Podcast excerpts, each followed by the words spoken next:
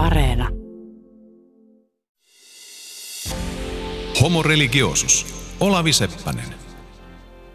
James Bond tapasi kadulla Jeesuksen ja Väinämöisen. Hän tervehti sanomalla, mitä kollegat? Jos tämä vaikuttaa hämmentävältä, on aika kuunnella Homo religiosuksen ensimmäinen jakso. Homo religiosus on ohjelma, jossa tarkastelen arkipäivän ilmiöitä uskonnon tutkimuksen näkökulmasta, välillä yksikseni puheellen, välillä päivän vieraan kanssa haastattelussa. Aihepiiri on erittäin laaja, ja joskus päädymme, ainakin toivoakseni, ravistelemaan totuttuja käsityksiä siitä, mikä itse asiassa on uskonnollista. Minä olen Olavi Seppänen. Tervetuloa mukaan. Homo religiosus. Olavi Seppänen. Tässä ensimmäisessä jaksossa puhun myyteistä ja erityisesti eräästä länsimaisen populaarikulttuurin suuresta myytistä. Uskontotieteessä myytti on hyvin keskeinen käsite ja arkikielessäkin sitä käytetään paljon. Merkitykset kuitenkin vaihtelevat. Arjessa myytti on usein vähättelevä tai torjuva sana. Jos jokin on pelkkä myytti, niin se ei ole fakta. Päinvastoin, myytti on harhakäsitys. Olemme varmaan kaikki kuulleet, että suomalaisuus on myytti, samoin talvisodan henki, ne ovat siis kuvitelmia. Entä sitten raamatun kertomukset luomisesta, Jumalasta ja ihmeistä? Myyttejä kaikki tyyni, luonto on kehittynyt omia aikojaan ja fysiikan lait olivat voimassa myös Jeesuksen ja Mooseksen aikoina. Onneksi sentään televisiosta voi katsella myytinmurtajat ohjelmaa, jossa uskomukset joutuvat puntariin ja harhat manataan tiehensä. Tänään haluan kuitenkin puhua myytistä nimenomaan uskontotieteen käsitteenä. Ja johdatukseksi aiheeseen esitän ehkä hieman omituisen väitteen. James Bond on myytti. My name is Bond. James Bond. Vuosien varrella olen tykästynyt moneen elokuvaan, näyttelijään ja niin ikään ainakin kahteen ohjaajaan, mutta filmimaailmassa on vain yksi ilmiö, joka on vahvistanut uskoani johonkin. Kokemus kertonee jotakin siitä yleisestä asenteesta, jolla suhtaudun kaikkien aikojen tunnetuimpaan vakoojaan, James Bondiin. En oikein tiedä, mitä on se jokin, johon uskon aina enemmän, kun istun katsomassa Bond-elokuvaa, mutta nyt on aika selvitellä asiaa. Tutustuin James Bondiin alun perin kolmasluokkalaisena, jolloin katsoin isäni kanssa hiljattain ilmestyneen elokuvan Kuolema saa odottaa. Siinä James Bond, jota esittää Pierce Brosnan, seikkailee muun muassa Kuubassa, Islannissa ja Pohjois-Koreassa – en voi väittää, että olisin täysin tajunnut edes elokuvan juonta, puhumattakaan Bondin lukemattomista sutkauksista, jotka olivat selvästi olleet suomentajalle kova pala. Mutta lapsenakin tunnistin kyllä itsevarmat, karismaattiset, toiminnassaan briljantit ihmiset ja osasin vaistomaisesti ihailla heitä. Ehkä myös laukaukset ja räjähdykset olivat minulle koukuttavia aistinautintoja.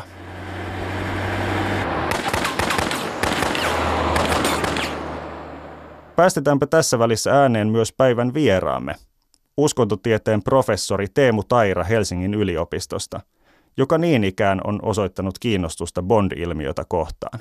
Yle Puhe. Teemu, sä olet tutkinut James Bond-elokuvia ihan näin uskontotieteilijänkin näkökulmasta, mutta jos lähdetään liikkeelle vähän ikään kuin yleisluontoisemmin, niin minkälainen suhde sulla on ollut Bond-ilmiöön tutkimusten ulkopuolella? No niitä elokuvia on tullut katsottua vuosien varrella ja useaan kertaankin. Mä en mitenkään kutsu itseäni James Bond-faniksi, mutta kyllä se varmaan on lähtenyt sieltä 80-luvulta, jolloin ensimmäisen kerran menin katsomaan Bondia elokuviin. Oikeastaan veljeni sen valitsi ja minä luultavasti olisin mennyt katsomaan mieluummin jotain lapsille sopivampaa, mutta veli päätti, että mennään katsomaan Octopusia – siitä se lähti ja seuraavan Bondin kävin jo sitten omasta tahdostani ja sitten vuosien varrella todellakin on ollut tämmöinen aika niin kuin lämmin, mutta kuitenkin etäinen suhde Bondi, että semmoinen niin kuin viihteellinen ajanvietto on ollut tyypillistä niiden, niiden katsominen mulle. Kertoisitko seuraavaksi vähän Miten olet lähestynyt James Bond-elokuvia uskontotieteilijän ominaisuudessa? No tämä lähti siitä liikkeelle, että mä jossain vaiheessa, kun oli riittävän kiirettä töissä ja opetusten ja hallintoasioiden parissa, niin mä ajattelin, että mä haluan vapaa-ajalla tehdä jotain semmoista, joka jollain tavalla hyödyttää myös tutkimustyötä, mutta sillä tavalla, että siinä on kuitenkin tämä hupi ja, ja tämmöinen viihteellisyys mukana. Sitten mä päätin, että mä alan katsoa James Bond-elokuvia siitä näkökulmasta, että olisiko jotain kiinnostavaa löydettävissä niistä elokuvista, jos mä yritän katsoa niitä tämän uskontolinssin läpi. Bond-elokuviahan on tutkittu todella paljon erilaisista näkökulmista, sukupuolinäkökulmasta ja tai imperialististen merkityssysteemien näkökulmasta ja niin poispäin. Ja mä halusin ikään kuin testata, että tuoko uskontonäkökulma tähän mitään uutta. Ja, ja sen lisäksi vielä voi sanoa, että mä oon kuitenkin kirjoittanut aikaisemmin melko montakin artikkelia uskonnon ja populaarikulttuurin ja uskonnon ja elokuvan alalta. Ja kun uskonto ja populaarikulttuuri tematiikkaan on tutustunut, niin mun mielestä on aika kiinnostavaa, että Bond ei ole ollut millään tavalla näkyvä teema. Siellä toistuu tietyt ö, esimerkki tapaukset, vaikkapa Star Wars, Tähtien sota, elokuvasarja tai, tai Star Trek ja tämän tyyppiset. Mutta Bondia ei juurikaan löydy.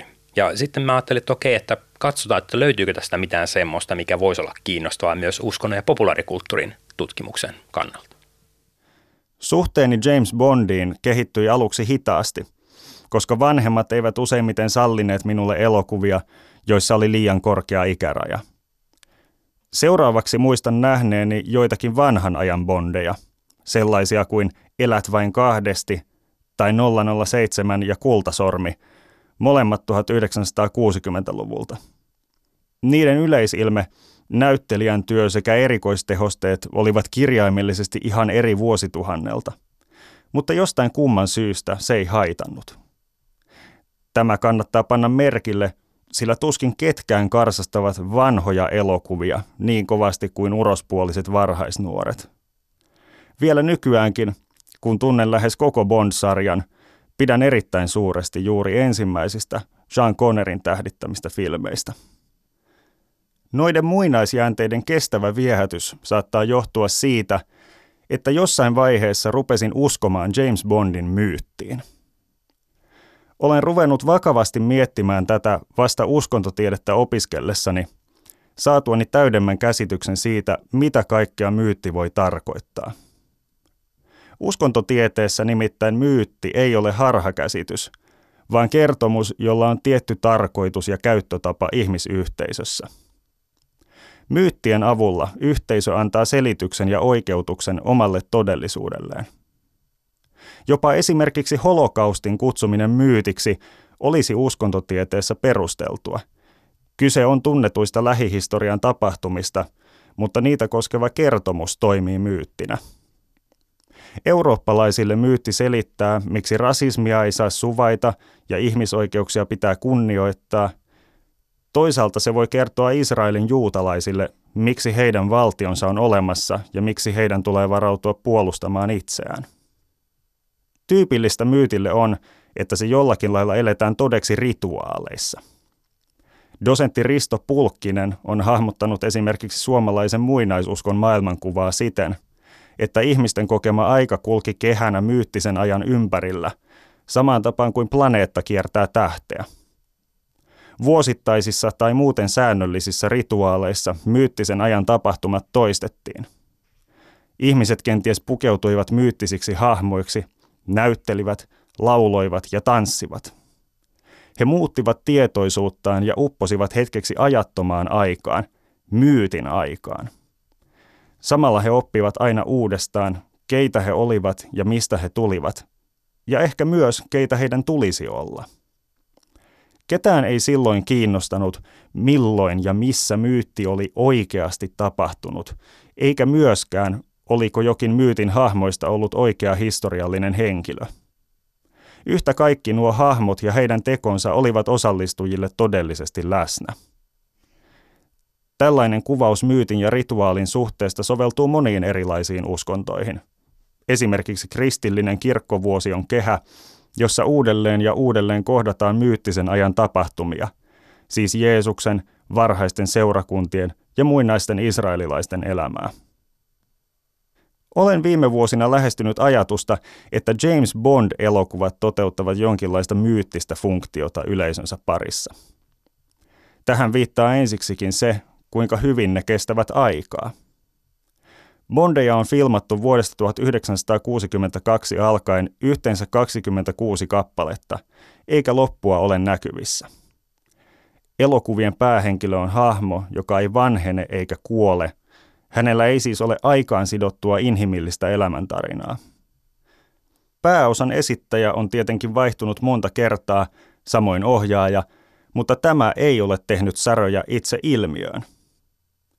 Yleisö on ollut jatkuvasti erittäin kiinnostunut sarjasta ja elokuvien tuotto on ollut ruhtinaallista. Lisäksi TV-kanavien esittämät Bond-uusinnat ovat houkutelleet katsojia tehokkaasti vuodesta toiseen, niin Suomessa kuin muuallakin. Tämä vuorostaan kertoo siitä, että James Bond ei elä yksittäisen näyttelijän tai ohjaajan varassa. Ilmiön merkityksen ja arvon täytyy piillä jossakin muualla kuin siinä, ketkä sitä kulloinkin toteuttavat. James Bond ei elä edes minkään selvästi määriteltävän historiallisen tilanteen tai asetelman varassa. Tarinat hänestä sijoitettiin pitkään esimerkiksi länsimaiden ja Neuvostoliiton väliseen matalan intensiteetin kamppailuun, mutta tämän niin kutsutun kylmän sodan loppuminen Neuvostoliiton romahdukseen 1990-luvun alussa ei hetkauttanut Bond-ilmiötä lainkaan. Ja miksi olisi hetkauttanut? Sillä totisesti minä sanon teille, James Bond elää, koska häneen uskotaan. Hän on symboli, joka edustaa jotakin myyttiä, ja Bond-elokuva on rituaali, jossa myytti eletään todeksi. Tuon myytin täytyy olla se jokin, josta alussa puhuin, enkä varmaankaan ole ainoa, joka siihen uskoo. Palataan tässä välissä professori Teemu Tairan luo. Miten sä suhtautuisit tällaiseen väitteeseen, että Bond itse on jonkinlainen myyttinen hahmo tässä meidän länsimaisessa elämässämme, joka pyrkii ehkäpä usein esittämään itsensä myytittömänä tai antimyyttisenä? No mun tämän luennan kannalta tämä on tietyssä mielessä sivuseikka – ja, ja tota, mä en ehkä ole niinkään kiinnostunut siitä, että voidaanko jotain fiktiivistä hahmoa sanoa myyttiseksi hahmoksi. Ehkä kiinnostavampaa on se, että saadaanko me jotain kiinnostavaa irti siitä, että me tarkastellaan jotain hahmoa myyttisenä hahmona. Ja, ja mä kuitenkin niin kuin pyrin ajattelemaan tämän asian myös läpi Bondin kohdalla. Ja, ja musta se Bondin hahmo on monella tavalla sellainen, josta voidaan löytää tiettyjä myyttisiä piirteitä – ja ehkä siis, no tietenkin tämmöisiä niin sankarimyytti-elementtejä voidaan löytää sieltä. Mutta yhtä lailla siinä on paljon tämmöisiä tuota, ähm, puer aeternus-tyyppisiä, joka siis oli jo Jungin, Jungin yksi arkkityyppi, niin Bondissa on paljon sen tyyppisiä elementtejä. Eli, eli hän on ikään kuin ikuinen lapsi, joka kieltäytyy kasvamasta aikuiseksi. Vähän tämmöinen Peter Pan-hahmo – ja, ja Bondin kohdalla tämä näkyy erityisesti siinä, että tuota, Bond ei kykene kestävään parisuhteeseen. Se oli ilmeistä esimerkiksi siinä Bondissa, jossa hän meni, meni naimisiin, niin saman tien hänen vaimonsa tapettiin. Ja, ja Bond, niin kuin elokuvissa on tietenkin toistuvaa se, että on, on Bond-tyttöjä ja, ja Bond, siitä ei oikein tulisi sen tarinan kannalta mitään, jos Bondilla olisi kestävä ja pysyvä ihmissuhde. Mutta se kuuluu siihen hahmoon ja se on tavallaan semmoinen myyttinen aspekti. Ja toinen on se, että Bondilla ja, ja ylipäätään tällä, tällä tota, puera eternus-arkkityypillä on ominaista, että, että ei myöskään pystytä ö, tämmöisiin tasapainoisiin työsuhteisiin. Ja, ja Bondin ö, kohdallahan se on ilmeistä, että että todella monissa elokuvissa Bondin työsuhde on jollain tavalla vaakalaudalla tai uudelleenarvioinnin kohteena. Tarkoittaa se nyt sitten sitä, että otetaan ö, tappolupa pois tai jotain muuta, mutta tämä on niinku toistuva elementti myös Bond-elokuvissa. Ja, ja nämä elementit siinä Bondin hahmossa viittaa tietyn kaltaiseen niinku myyttiseen hahmoon, joka, joka tunnetaan enemmän niin psykologiassa ikuisena lapsena, mutta, mutta myös niin kuin tuota, tietynlaisena lapsijumalana antiikin mytologiassa. Niin, sä mainitsit tuossa aikaisemmin, että Bondia ei ole tutkittu, tai Bond-elokuvia ainakaan ei ole tutkittu nimenomaan uskontotieteessä. Äh, onko nämä mainitut rinnastukset sitten peräisin jostakin esimerkiksi psykologian alan Bond-tutkimuksesta? Onko sellaista tehty? Mä en ole itse tutustunut erityisesti psy- psykologian alan tutkimukseen, että onko si- sieltä tehty Bond-tutkimusta. Mä oon pyrkinyt lukemaan aika laajasti Bond-tutkimusta yleisesti. Ja, ja niissä toistuu ö, monet eri teemat, ö, liittyy ne sitten ikään kuin Bond-tarinoiden rakenteisiin, niiden vastaanottoon tai Bond-teollisuuteen tai sitten erilaisiin niin kuin elementteihin siinä Bond-kuvastossa, on ne sitten, liittyy ne sitten sukupuoliin, sukupuolikysymyksiin, seksismiin, sovinismiin, Bond-politiikasta on kirjoitettu todella paljon, että, että hyvin, siis Bond-tutkimuksessa on hyvin monenlaisia elementtejä kyllä käsitelty, mutta, mutta uskontoa ö, tyypillisesti käsitellään lähinnä sellainen niin kuin, ö, alle sivun verran kirjassa, jos sitäkään. Kuuntelet Homo Religiosus-ohjelmaa, jossa tällä kertaa puhutaan James Bondin uskonnollisista ulottuvuuksista. Ja jatkamme nyt Bond-elokuvien rakenteesta.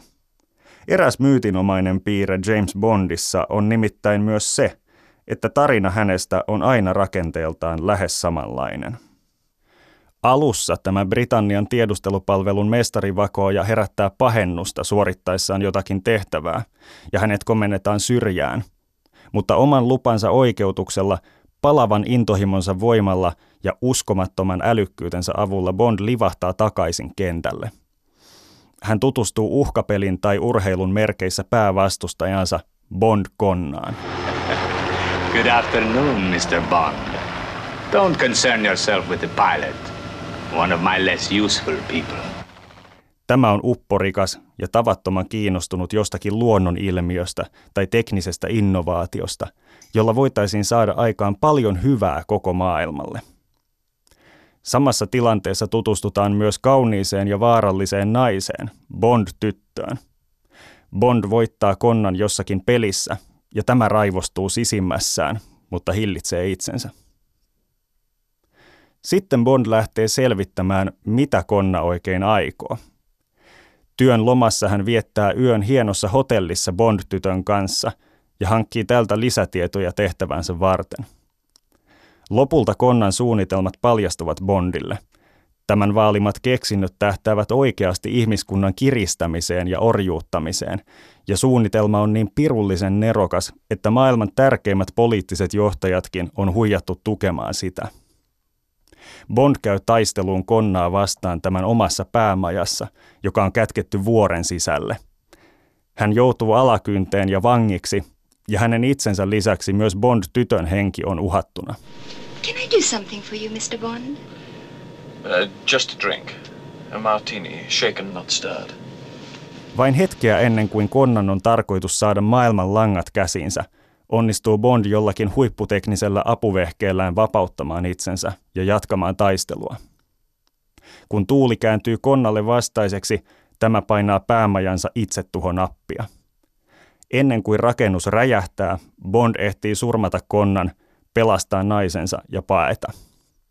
Maailma hönkäilee kiitostaan ja Bond hönkäilee lemmekkäitä naisensa korvaan jossakin paratiisinomaisessa paikassa. Tämä kertomus on saanut hyvin kiinteän muodon, eikä sen syviä elementtejä voi oikeastaan muuttaa. Väitän myös, että James Bondista ei edes voi kertoa mitään muuta tarinaa.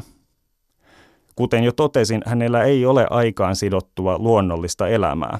Hän on olemassa vain ajattomassa, myyttisessä tarinassa. Esimerkiksi Harry Potter ei ole myyttinen hahmo, sillä hän on sidoksissa aikaan. Hänen tehtäviinsä ja olemuksensa ei kuulu ikuinen paluu. James Bondin rinnalla Harry Potter on lihaa ja verta, kuten sinä ja minä. Nimenomaan kanonisoitu tarinan runko tekee Bondista Bondin. Se on myytin sisältö. Jokainen uusi Bond-elokuva on rituaalinen näytelmä, jossa tämä sisältö toistetaan. Sillä voi periaatteessa olla joka kerralla eri toteuttajat, mutta sen substanssi pysyy samana. Kyseessä on sama ilmiö kuin vaikkapa ehtoollisessa. Kristityn seurakunnan silmissä jokainen uusi malja viiniä on aina sama Kristuksen veri, jokainen uusi öylätti on aina sama Kristuksen ruumis. Samoin jokainen uusi Bond on aina sama jokin. On silti syytä panna merkille, että vaikka myyttisen kertomuksen rautalankamalli ei helposti väännykään uuteen uskoon, sen esittäminen käytännössä muuttuu historiallisten olosuhteiden mukaan. Muutos voi koskea henkilöhahmojen ulkomuotoa tai sitä, mitä piirteitä heissä tahdotaan korostaa. Tässä mielessä edes Bond-kertomus ei ole immuuni ajalle. Katsotaan vaikka suhtautumista naisiin. Se on kokenut muutoksia länsimaissa sitten 60-luvun, ja tämä heijastuu kyllä Bondeihinkin. Uusimpien elokuvien tähteä, Daniel Craigia, ei ole enää nähty läimäyttelemässä naisia takamukselle, eikä varsinkaan kasvoihin, kuten Sean Connery aikoinaan teki. Vuodesta 1995 vuoteen 2012 Bondin pomoa esitti naisnäyttelijä Judy Dench – joka kerkesi tekemään roolin kaikkiaan seitsemässä sarjan elokuvassa. Kaikkialle yltävät kysymykset etnisen taustan merkityksestä ovat myös kytkeytyneet Bondiin, kun viime vuosina on pohdittu, voisiko tätä brittiagenttia esittää musta näyttelijä. Kiinnostavinta on ehkä kuitenkin tapa, jolla elokuvissa on tuotu esille Bondia henkilönä. Hieman pelkistetysti voi sanoa, että varhainen James Bond oli virheetön, Jumalan kaltainen ihminen. Hän onnistui aina sekä viettelyssä että taistelussa, viljeli kepeää huumoria tilanteessa kuin tilanteessa ja tunsi kaikki tiedonalat moitteettomasti kuin akuankasta tuttu sudenpentujen käsikirja. Tämä Bond oli särötön performanssi sosiaalisesta ja seksuaalisesta pelisilmästä, sivistyksestä ja väkivallan kyvyistä. Mutta voihan olla niin, että säröttömät ihmiset ovat ainakin pidemmän päälle tylsiä ihmisiä. Lähempänä tätä päivää Bondiin on alkanut ilmestyä yhä enemmän heikkouksia ja arpia. Daniel Craigin tulkinta hahmosta on kivikasvoinen, suorastaan juro, ahdistukseen taipuvainen mies, joka suorittaa tehtäviä hampaat irvessä, taistelee hengestään verissä päin ja heiluu hulluuden rajamailla. Miten tässä on mahtanut käydä näin? Nykykatsojille esitetään sankari, joka kärsii ja jolla on vaikeaa. Onko hahmon taustalla lymyävä myytti muuttanut jollakin tapaa muotoaan vuosikymmenten kuluessa? Brittiläisen The Telegraph-lehden Charlie Higson kirjoitti vuonna 2012 Bond-sarjasta ja esitti, että karkeasti sanoen kunkin uuden näyttelijän Bond-tulkinta on ollut oman vuosikymmenensä kuva – Sean Connerin Swinging Sixties Bondia seurasi Roger Moorein Disco Bond, joka tarkoituksella parodisoi itseään. Lähestymistapa petasi Bondille paikan ankealla 70-luvulla, johon Connerin tyyppistä tulkintaa olisi ollut vaikea sovittaa. 80-luvulla Timothy Dalton toi valkokankaalle poliittisesti korrektin Bondin, vailla liiempia päihteitä – härskiä huumoria ja armotonta naiskarusellia. Hicksonin mukaan näytti siltä kuin tämä olisi tiennyt Bondin tarun loppua. Mutta jälleen uusi vuosikymmen erilaisine tunnelmineen saapui hätiin ja avasi Estradin Pierce Brosnanin Designer Bondille. Nykyään elämme, kuulemma keveän ja pinnallisen 90-luvun kääntöpuolena, pahaenteisiä aikoja, joita riivaa huoli terrorismista – ekokatastrofista ja sen sellaisesta. Daniel Craigin Bond heijastelee siis vuorostaan tätä historian vaihetta. Higsonin havainnoissa on varmasti perää, samoin kuin monissa muissa tavoissa jakaa Bond-sarja historiallisiin tyylikausiin. Ne kertovat tarpeesta pukea tarina uskottavaan ja ymmärrettävään asuun muuttuvaa yleisöä varten. Toinen Bondien tuottajista, Barbara Broccoli, on puhunut Variety-lehden haastattelussa vuonna 2014 myös toisesta näkökulmasta.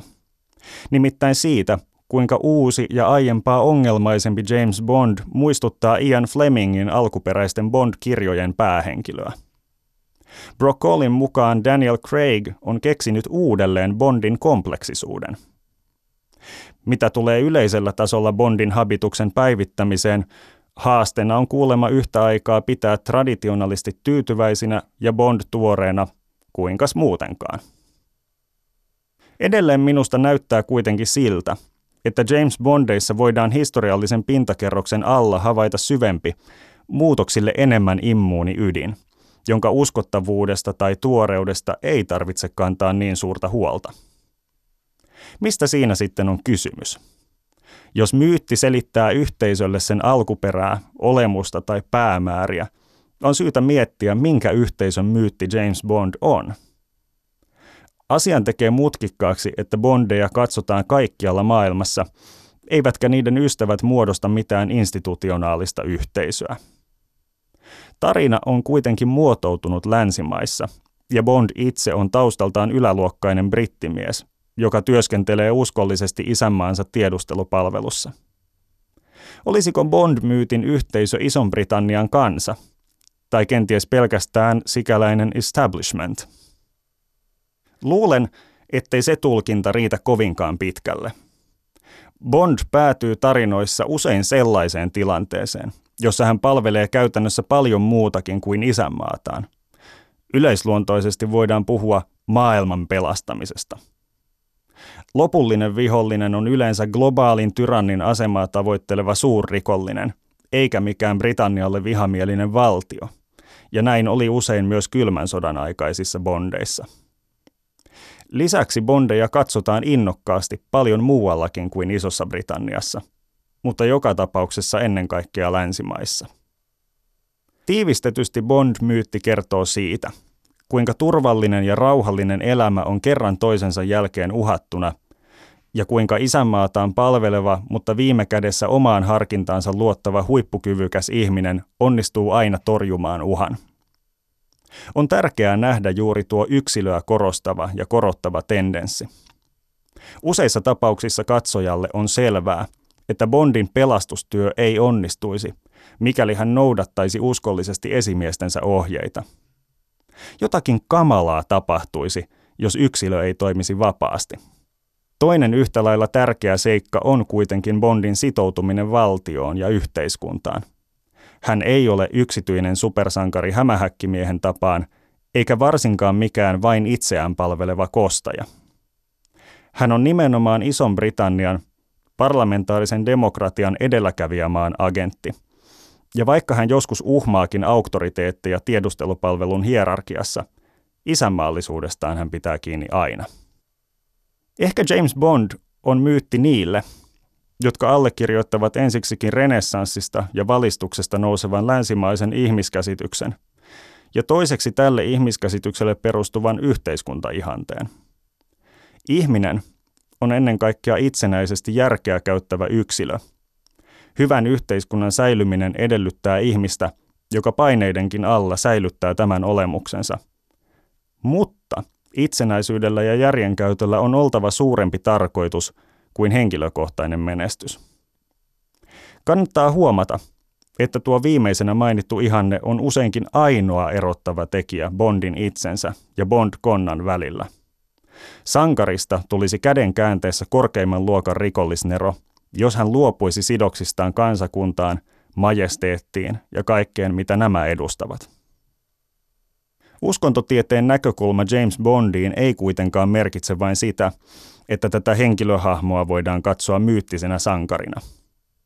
Myös Bond-elokuvien asetelmat, kerronta ja tapa, jolla niissä esitetään erilaisia kulttuurisia ilmiöitä – voi olla hyvin relevanttia tarkasteltavaa.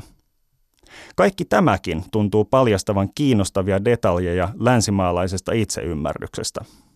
Kuuntelet Homo religiosus-ohjelmaa, jossa tällä kertaa tarkastellaan James Bondia uskonnon näkökulmasta. Seuraavaksi jatkamme keskustelua uskontotieteen professori Teemu Tairan kanssa. Jos minulla oli jonkinlainen hahmotelma siitä, minkälaisia ihmisihanteita James Bond ikään kuin myyttisenä hahmona luo ja vahvistaa, niin minkälaisia tuloksia sinä olet saanut tutkimuksessasi James Bondista? Oikeastaan se, mikä mua kaikkein eniten hätkähdytti ja mikä, mikä mun mielestä on kiinnostavaa Bond-elokuvissa, jos katsotaan uskontonäkökulmasta niitä, on se, että uskonto on esillä paljon todennäköisemmin silloin, jos Bond-elokuvien tapahtumat sijoittuvat länsimaiden ulkopuolelle. Ja, ja se, mikä on ehkä vielä olennaisempaa, on se, että, että uskontoa käsitellään, kuvataan ja arvotetaan eri tavoin, riippuen siitä, että, että ollaanko länsimaisen yhteiskunnan uskonnollisuuden kanssa tekemisissä vai jonkun länsimaiden ulkopuolisen. Ja tällöin se merkittävin ero on oikeastaan siinä, että kun uskontoa kuvataan osana länsimaiden ulkopuolisia yhteiskuntia, Japani, Intia, sitten on näitä niin kuin Mesoamerikan kuvitteellisia maita bondeissa, niin, niin se usein liittyy joko taikauskoon tai, tai tällaiseen niin kuin eksoottiseen, jotenkin meille vieraaseen, värikkääseen, hyvin stereotyyppisesti kuvattuihin, kuvattuihin elementteihin.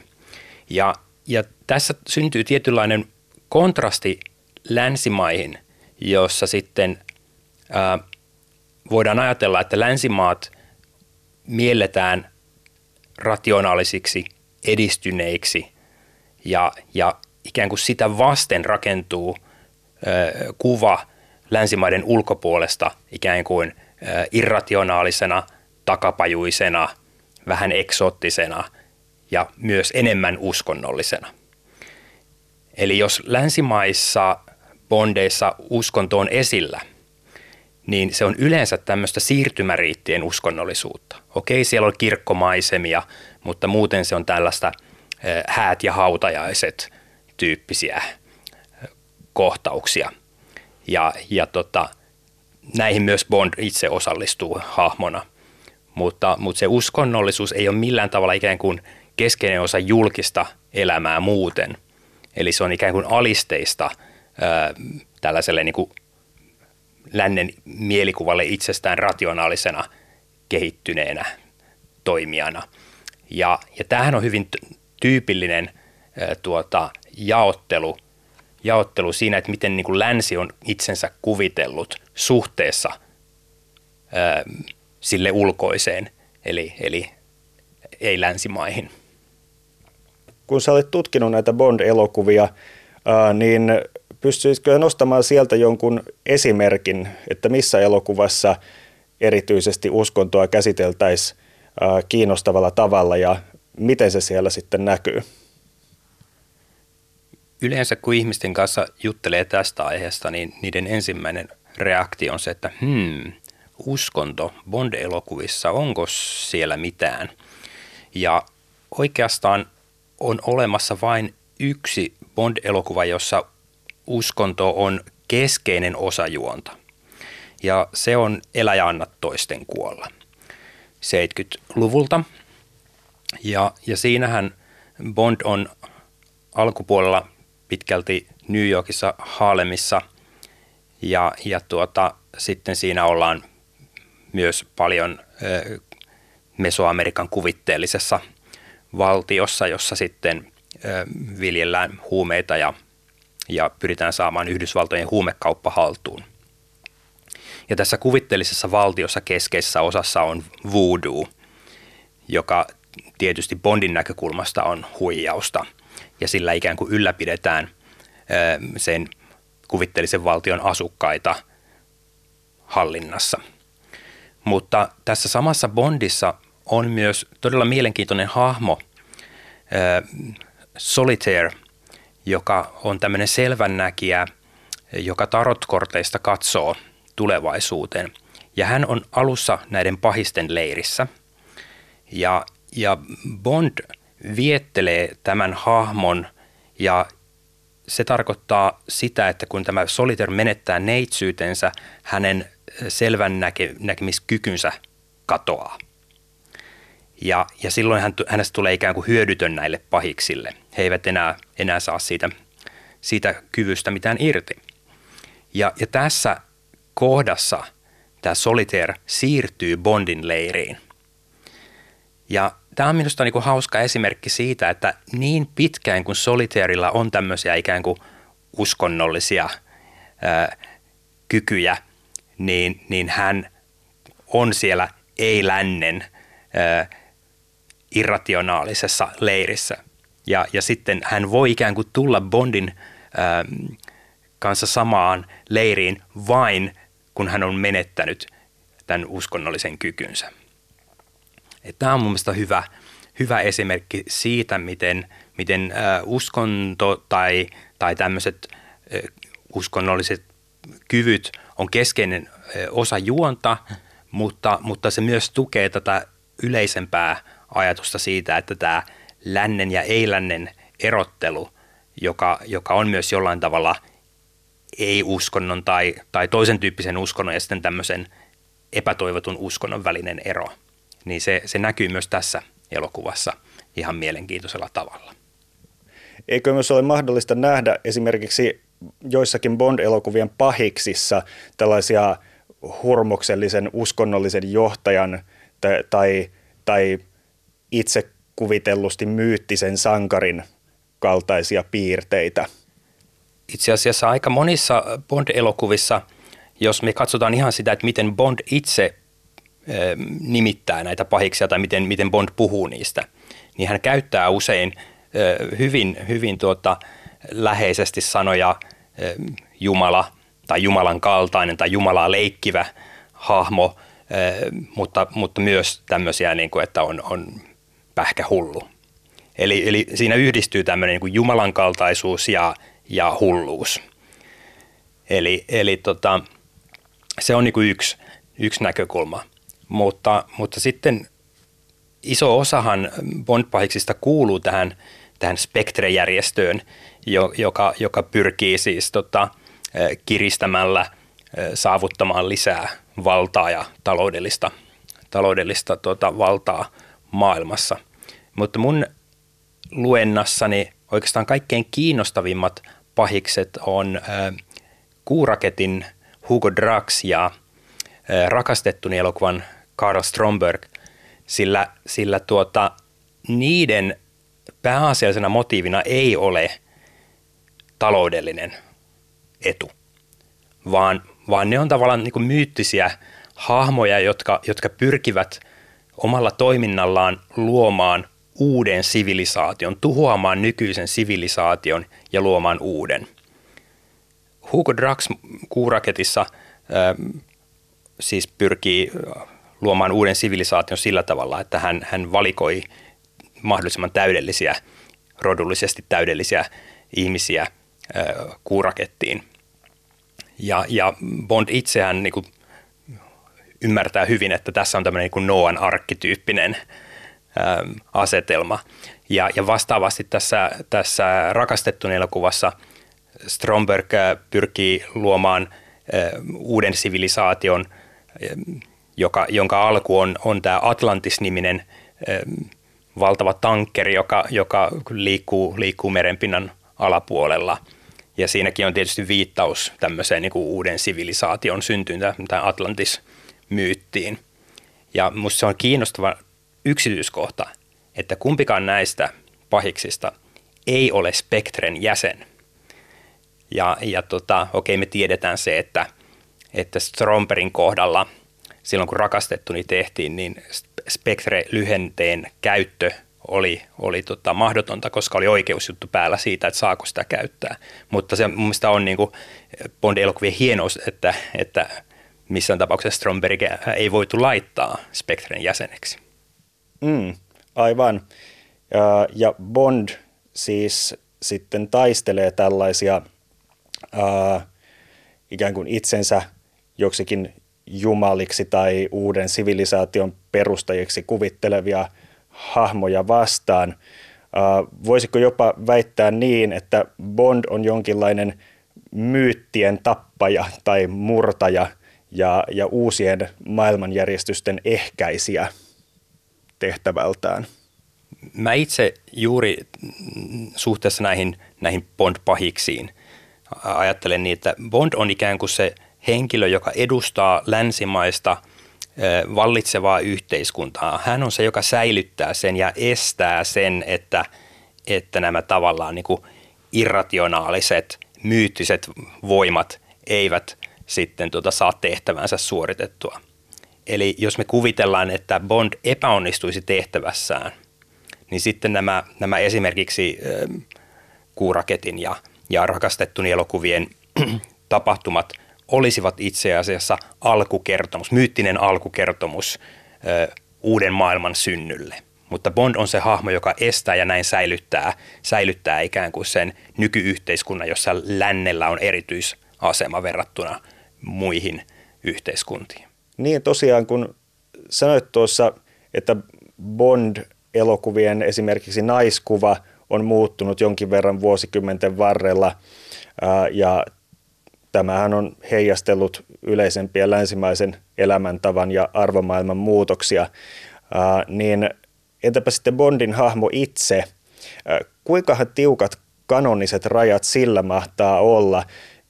Viime vuosinahan on mietitty esimerkiksi sitä, että voisiko James Bond olla musta mies tai rohkeimmat ovat kenties ehdottaneet, voisiko Bond olla jopa nainen. En nyt muista ihan varmasti esimerkkejä tästä, mutta miten, miten sinä sanoisit tähän, onko, onko James Bondin hahmon ulkomuodolla rajoja ja miten, miten ne ovat kytköksissä yleisempään kulttuuriin, joka meitä ympäröi? Mä luulisin, että viime kädessä tämän päättää sitten yleisö ja katsojat. Ja, ja sitä, varmasti myös niin kuin Bondin tuotantotiimit ennakoi, että, että kuinka paljon äh, hahmo voi muuttua, kun mietitään vaikkapa sitä, että kuka voisi olla seuraava Bond.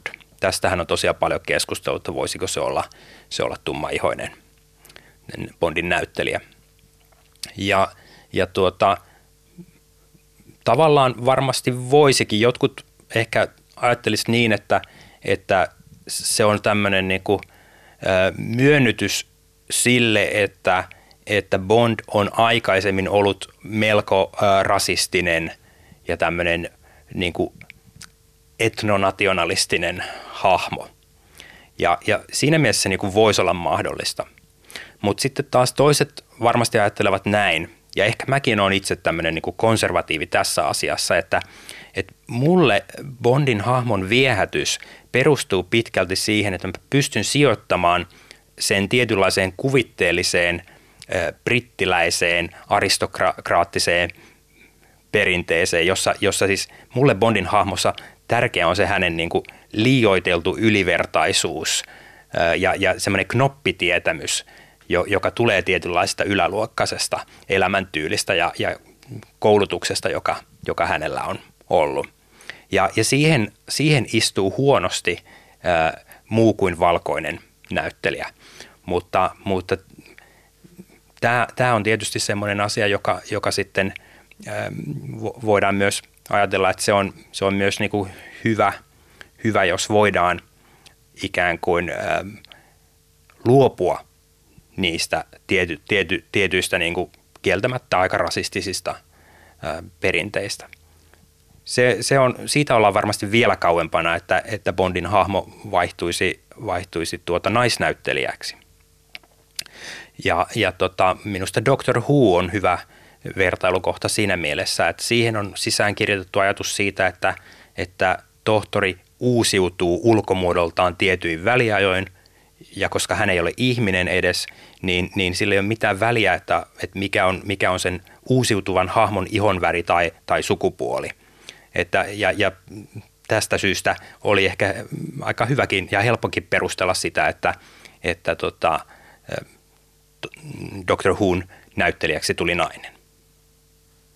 Kun mainitsit tuossa, että Bondin viehätys on ainakin sun kohdalla perustunut aina siihen tietynlaisen liioitellun ylivertaisuuden elementtiin, mikä hänessä on suhteessa vastustajiin ja ehkä kollegoihin ja, ja ylipäänsä muihin ihmisiin. Ää, eikö tämä ole yksi sellainen piirre, jota on hieman hälvennetty pois Bond-hahmon kehityksessä sitten 60-70-luvun ja, ja varsinkin viime Bondeissa, jossa Daniel Craig on esittänyt pääosaa. osaatko yhtään arvioida, mistä, mistä tämmöinen mahtaisi johtua tai mitä se heijastelee yleisemmin elokuvakulttuurin ja ehkä muutenkin kulttuurin muutoksessa? Ainakin siis Bondin tekijä, tekijät ovat, ovat sanoneet, että Bondin täytyy hahmona seurata aikaa ja muuttua sillä tavalla ikään kuin uskottavammaksi, että se ei ole niin uskottava hahmo, jos, jos se on tällainen kaikesta kaiken tietävä kasinoilla hengaileva tyyppi, joka, jolla ei ole ikään kuin semmoista niin kuin syvempää luonnetta ollenkaan. Hän, hän, häntä ei niin kuin ahdista koskaan ja niin poispäin. Että tämä, tämä on pitkälti niin kuin tuotantotiimin näkemys siitä, että tätä yleisö haluaa. Ja voi olla, että, että tuotantotiimi on tässä oikeassa, mene ja tiedä, mutta, mutta mulle, joka, joka tota on kasvanut toisen tyyppisen bondin aikana, niin, niin tuota, mulle tämä ei ole se kaikkein viehättävin asia Bondissa, että, että, että seurataan sen niin kuin persoonan syvyyksiä. Et mulle semmoisen Bondin niin kuin hahmossa mulle olennaista on ne yksityiskohdat, jossa, jossa hän niin kuin tietää tietyn champagnen vuosikerran ja, ja niin poispäin. Että, mutta tämä, tämä ei välttämättä ole se, mikä, mikä yksinkertaisesti viehättää nykykatsojia tai ainakaan nykynuoria, jos, jos heitä halutaan Bondin, Bondin seuraajiksi saada. Onko sinulla ajatusta, mistä mahtaisi johtua, että se ei enää viehätä?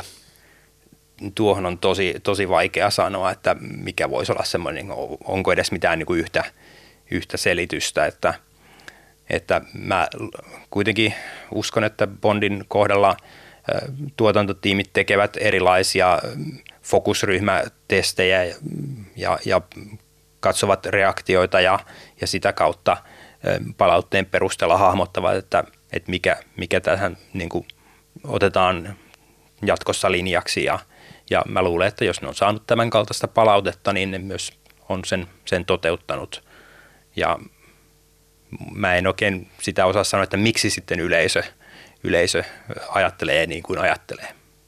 Niin, nämä on varmasti hyvin monitahoisia ilmiöitä, mitä tässä on taustalla.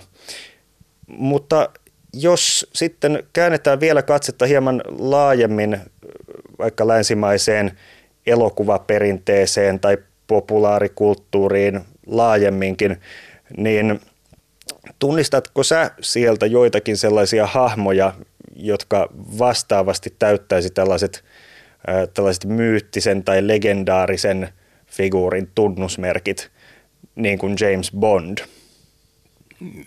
jonkinlaista myyttinäkökulmaahan on sovellettu hyvin paljon elokuvan tutkimukseen tai elokuvien tarkasteluun, eikä pelkästään elokuvien, vaan ylipäätään niin kuin televisiosarjojen ja miksei sarjakuvienkin. Ja, ja musta se ei ole niin kuin ongelma nimetä jossain mielessä myyttisiä hahmoja. Ö, olennaisempaa on ehkä pystyä sitten erittelemään, että millä tavalla jokin hahmo voisi olla myyttinen. Ja, ja tota, meillä on paljon semmoisia esimerkkejä, jotka, jotka niin kuin jollain tavalla menee vähän samaan sarjaan tämmöisestä sankarimyytistä.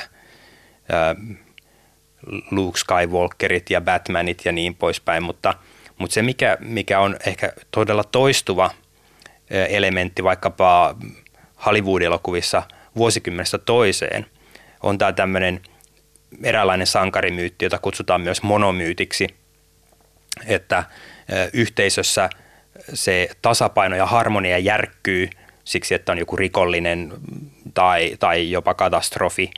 Ja, ja sitten sinne tarvitaan palauttamaan se tasapaino äm, niin, että tulee yhteisön ulkopuolelta jokin yksinäinen sankari, yleensä mies, yleensä valkoihoinen.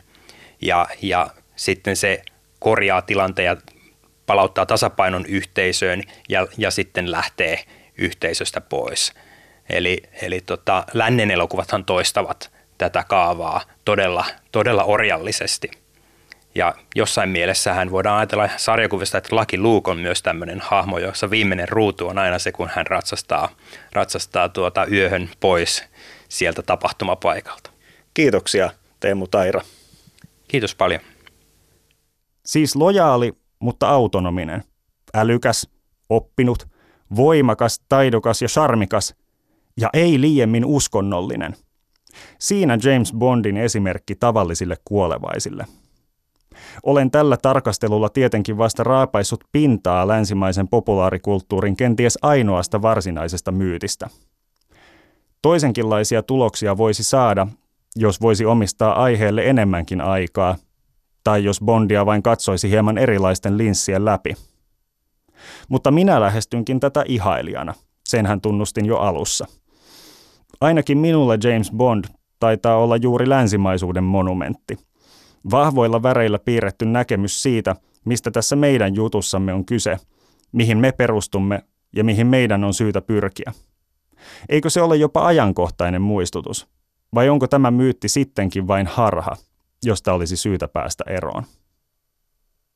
Tietenkin James Bond on niin monisäikeinen ilmiö, ettei siitä kerkeä vajaassa tunnissa sanomaan vielä paljon mitään. Yksi asia voidaan kuitenkin katsoa vahvistetuksi. James Bondin hahmo ja Bond-elokuvat liittyvät läheisesti länsimaiseen yhteiskuntaan ja vieläpä useilla eri tasoilla – Olipa kyse sitten länsimaisperäisen globaalin valtajärjestyksen säilyttämisestä tai modernin lännen keskeisten ihmisihanteiden propagoimisesta. Bond-elokuvat tarjoavat voimakkaita kertomuksellisia vastauksia kysymyksiin, millainen on läntinen yhteiskunta verrattuna muihin ja millainen on sen ideaali edustaja. Onpa sitten mitä mieltä tahansa näiden vastausten hyvyydestä tai huonoudesta – niiden suosiota ja vaikutusta ei voi kiistää. Tenhoavampi myytti odottaa kertojaansa. Antoisaa mietittävää, johon aikamme ei tällä kertaa anna myöten, voisi olla esimerkiksi se, millaisia myyttisiä tai ainakin ikonisia henkilöhahmoja saattaa löytää populaarikulttuurista länsimaiden ulkopuolella. Muuallakin on sankareita ja tarinoita, jotka tuottavat uskoa joihinkin totuuskäsityksiin ja saavat jotkin päämäärät tuntumaan arvokkailta. Mutta miten nämä poikkeavat länsimaisista ja mitä ne kertovat omista kulttuureistaan? Esimerkiksi voisi tutkia 70-luvun venäläistä bondia, Max Otto von Stirlitzia, josta kertoi Neuvostoliitossa tehty TV-sarja Kevään 17 hetkeä.